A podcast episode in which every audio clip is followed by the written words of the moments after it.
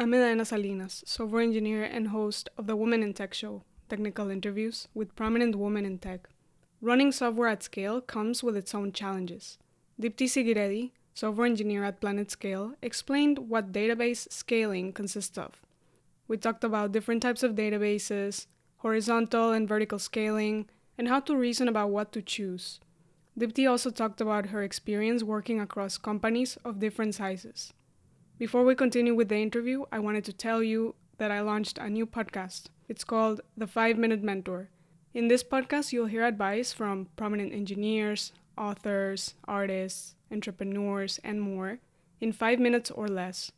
Check it out by going to mentors.fm or subscribe wherever you get your podcasts by searching 5 Minute Mentor. Thank you.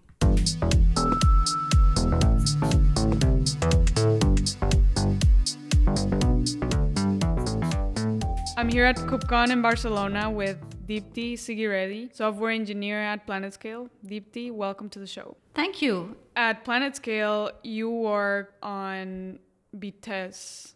Can you explain what Vitess is? I know this is in the area of databases, but can you give more context? Vitess is a sharding middleware for MySQL, and what it gives you is scalability and high availability.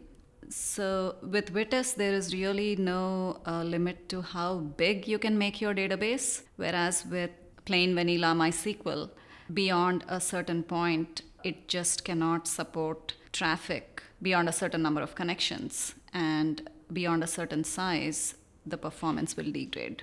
Do you have a um, specific number in terms of size, or how can we get an idea of how big the scale? MySQL can be multi terabytes, but what we recommend is that each instance should be no more than 256 gig because you get the best performance characteristics with that data size. And in terms of performance, what do you mean? Like, what sort of operations are we so, looking at? As your data grows bigger, both your reads and writes become slower because when you're reading, you will be searching through a larger amount of data, a larger number of records to find what you're looking for. And when you're writing, you have to update a larger table, which might span multiple pages on disk. So the database still has to find the appropriate place to put that in. And you mentioned that one of the things Vitess is addressing is also sharding. Can you explain what sharding is? Sharding is where you uh, take your data and split it up across multiple databases.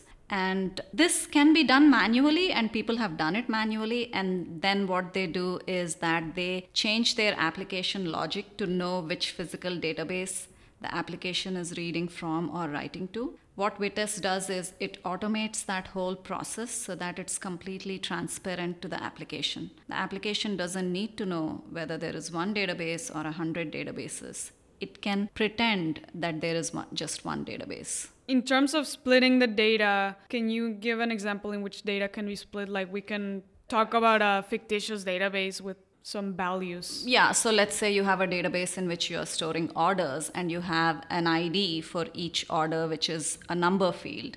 You can apply a hash function to the ID, and based on the hashed value, on the generated value, you would store the record for that order in a specific shard or a specific portion of your larger database, which may be multiple MySQL instances.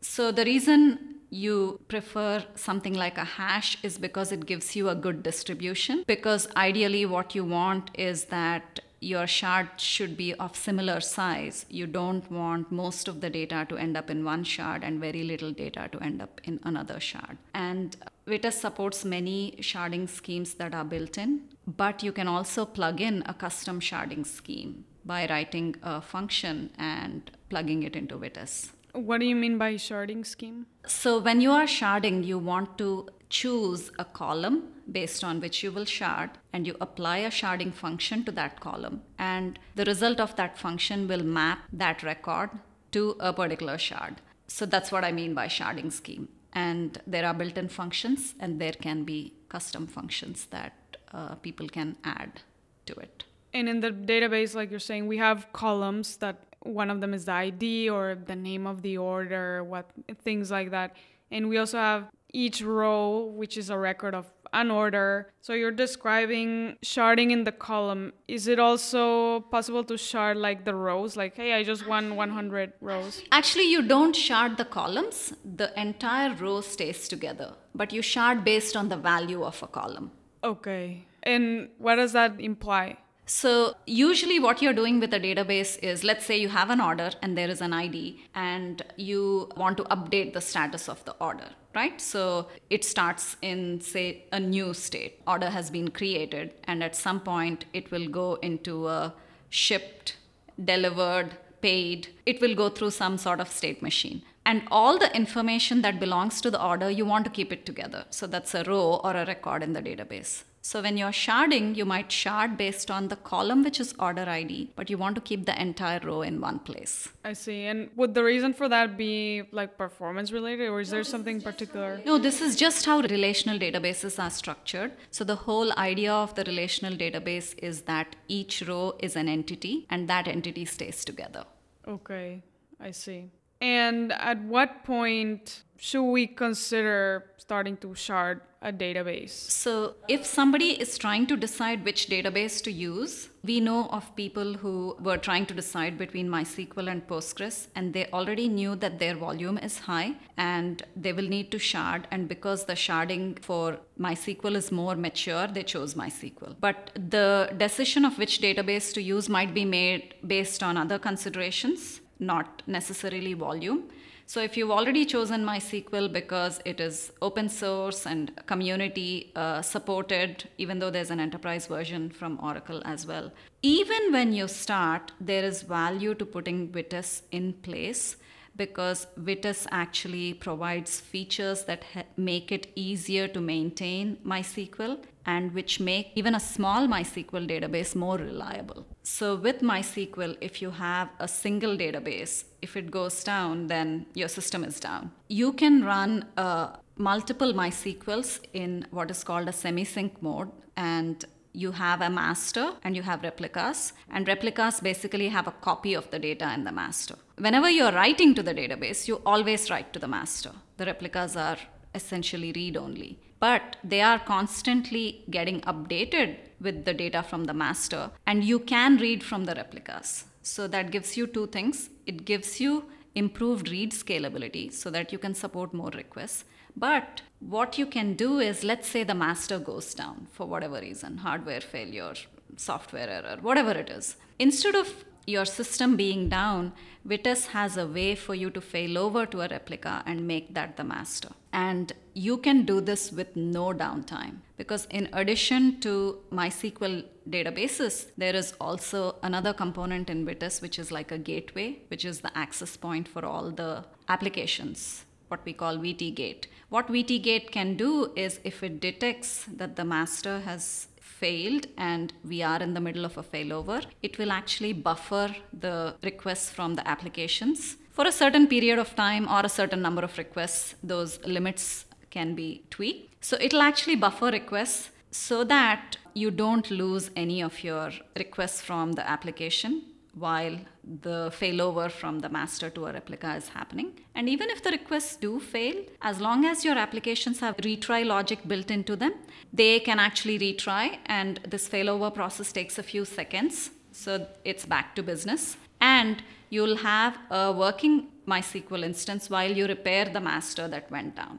And normally, if we didn't have a tool like this, what would be happening? Do people have their own in house you know solutions to deal with these failures or do can people just let it fail and you know assume that risk? Or what kind of the panorama looks like? There are other solutions. So mysql itself has a product oracle has a product called innodb cluster or mysql cluster one of the two which is supposed to provide you the same functionality but that is fairly new Vitess has been around for 9 years now okay the other solution people use is actually something that Vitess integrates with called Orchestrator. So they, people do run Orchestrator by itself without Vitess, and Orchestrator can detect that a master has failed and it can fail over. Mm-hmm. But what you don't get with using just Orchestrator is the buffering of the request so that your applications don't see any downtime. Mm-hmm. So that's an additional feature that Vitess adds on top of what you can get with Orchestrator. Yeah. So earlier we talked about sharding, and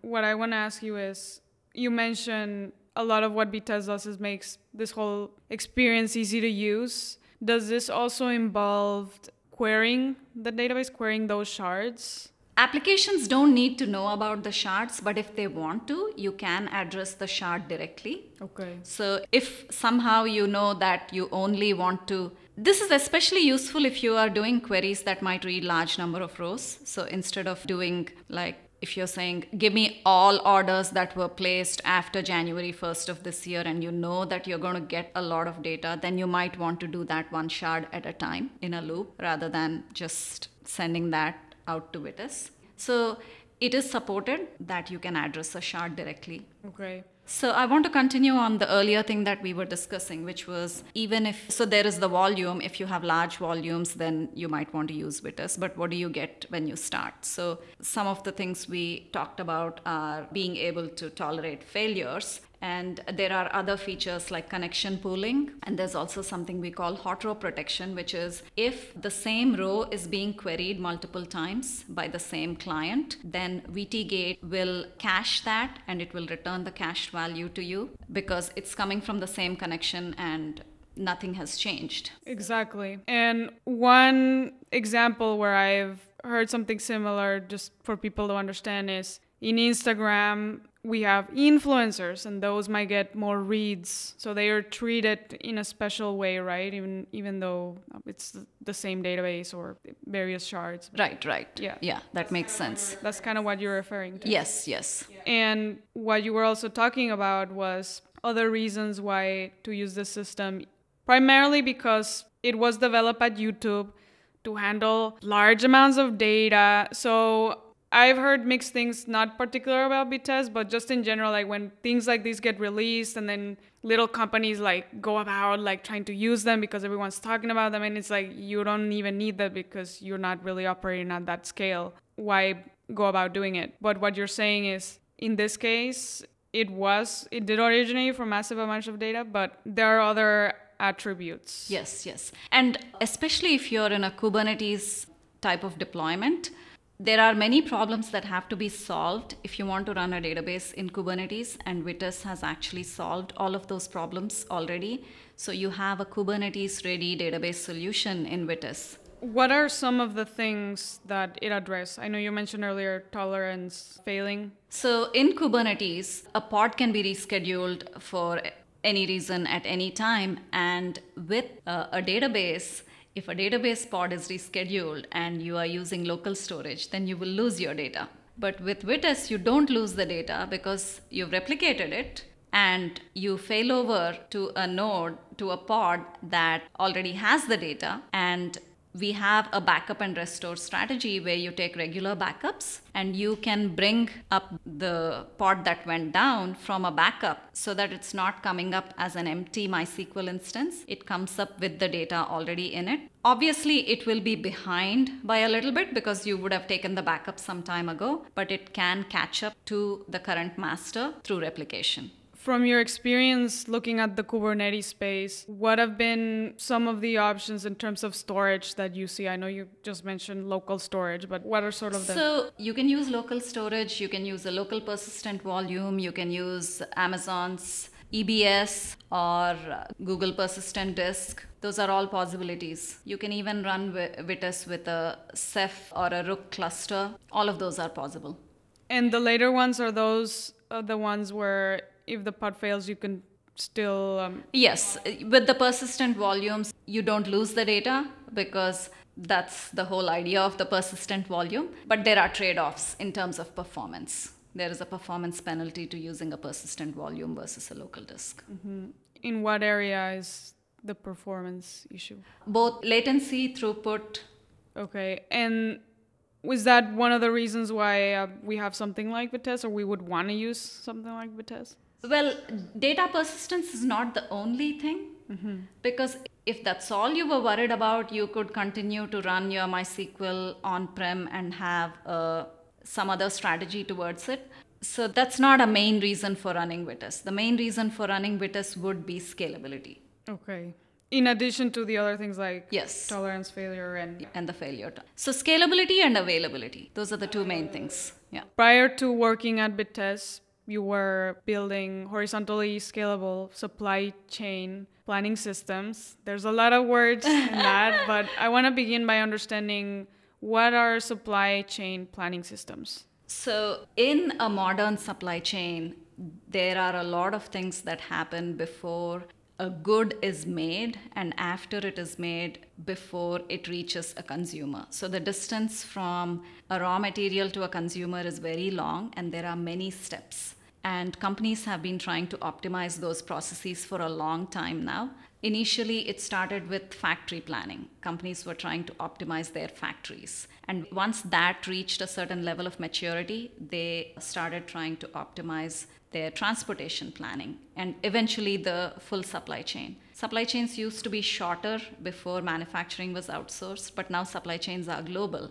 I have specifically worked on supply chain planning for high tech manufacturers and also for retailers. So there is forecasting. So, first of all, you have to be able to forecast your demand so that based on your forecast, you can plan to build a certain amount of product. And once you've built a certain amount of product, you have to be able to move it from uh, where it's manufactured to where it's going to be sold. So, from a supplier to a distribution center to a retail store you have to make sure that there is sufficient uh, inventory in the stores. So that's your inventory planning component of supply chain planning. So these are all problems in the supply chain planning area. And this is a pretty old field.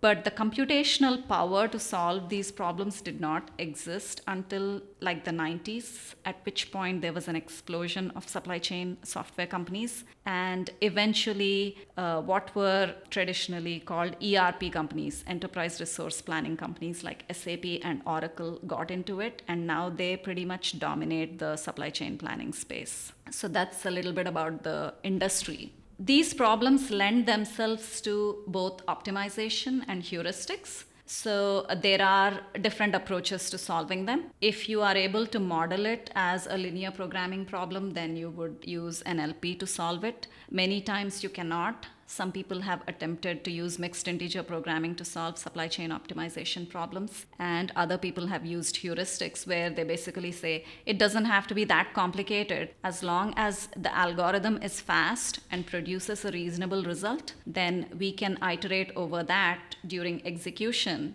and we can get close enough to what we want. So, what would be an example of a heuristic? So, an example of a heuristic would be you have your forecast and you simply take that forecast and offset it by the lead time and shift it to the next step higher in the supply chain. So, for instance, if you have a forecast at a distribution center, if you expect that your stores will require, say, a thousand units of something, a thousand iPhones, let's say, is what you need to ship to stores from a particular distribution center, then you just shift that by your transportation lead time to your supplier. And then you aggregate across multiple data centers and you tell the supplier, I need you to make so many of these things.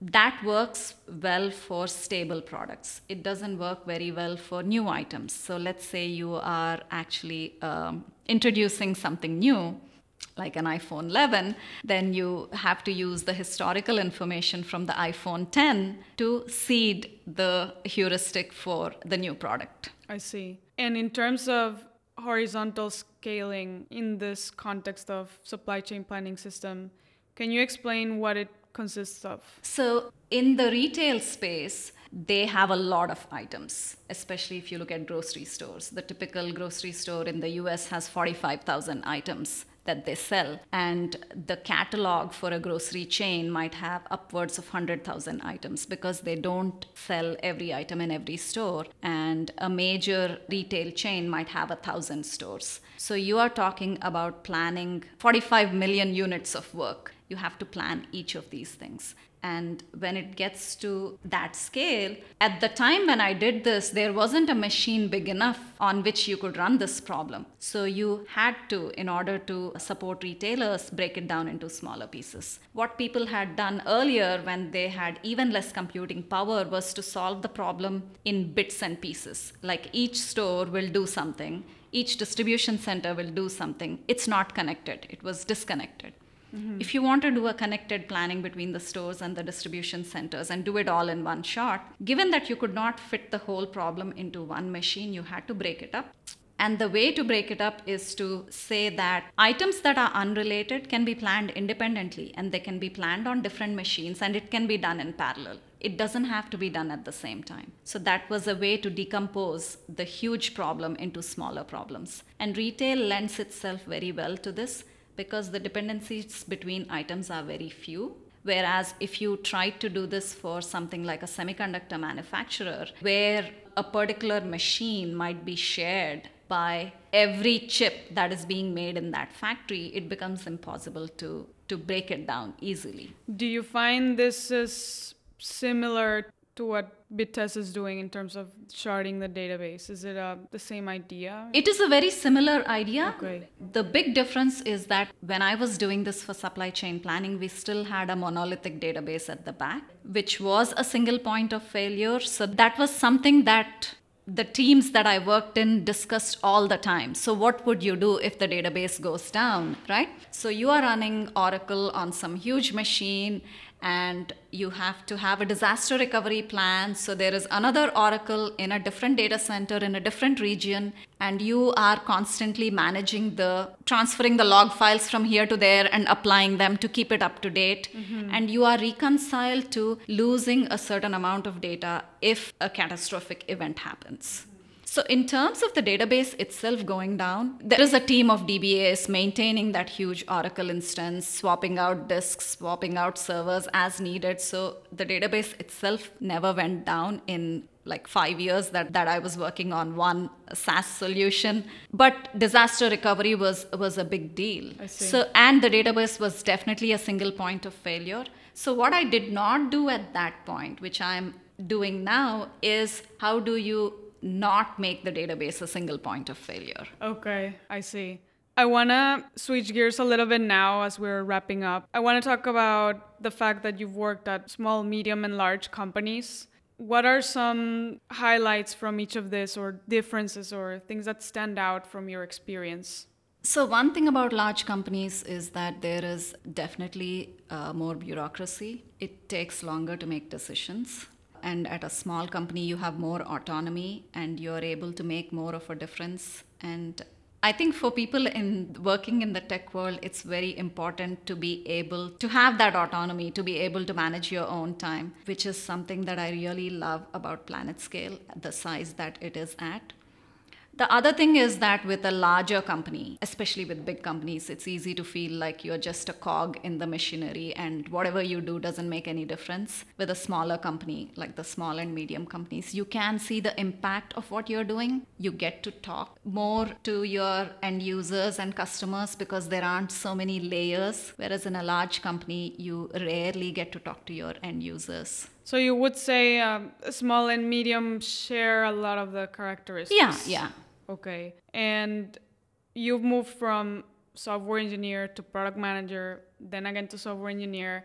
Can you talk a bit about the reasons why you first moved to product manager? So, at the company that I was working in at that time, there was a technical product manager role. That was essentially a technical lead in the sense that, as a development lead, you would also be worrying about what features go into the products. They did not have a separate product manager role. Okay. So, that kind of happened organically. So, from a senior software engineer, I became a technical product manager and then a development manager. And as development manager, I continued to play the product manager role mainly because the company didn't believe in having separate product managers and the dev managers were expected to do both. So I was doing the project management, the product management, and the people management all at the same time. Okay. And I guess the main difference was the people management aspect? Or what was the, the main new responsibilities when you switched, for example, to, to tech lead? The main new responsibilities were in terms of maintaining a roadmap for the product, deciding what goes into the roadmap, planning the releases, deciding what goes into which release. So, the traditional release management type of activities also. So, the way I moved into product management which I wasn't doing full time, which I was doing about half time, I would say, was just how things were structured in that company that I was working in. And the reason I went back to being a developer was twofold. One was that at that time I was working 60 hours a week and I really did not want to continue doing that. So, having this sort of an overloaded role where you're uh, a people manager and a product manager and a project manager was, I think, too much for anyone. So that was one reason. And I just felt like my abilities as a product manager were not at the same level as my abilities as an engineer because I had the training and the experience as an engineer, which I did not have as a product manager. And it's always nice to do something that you are very competent at.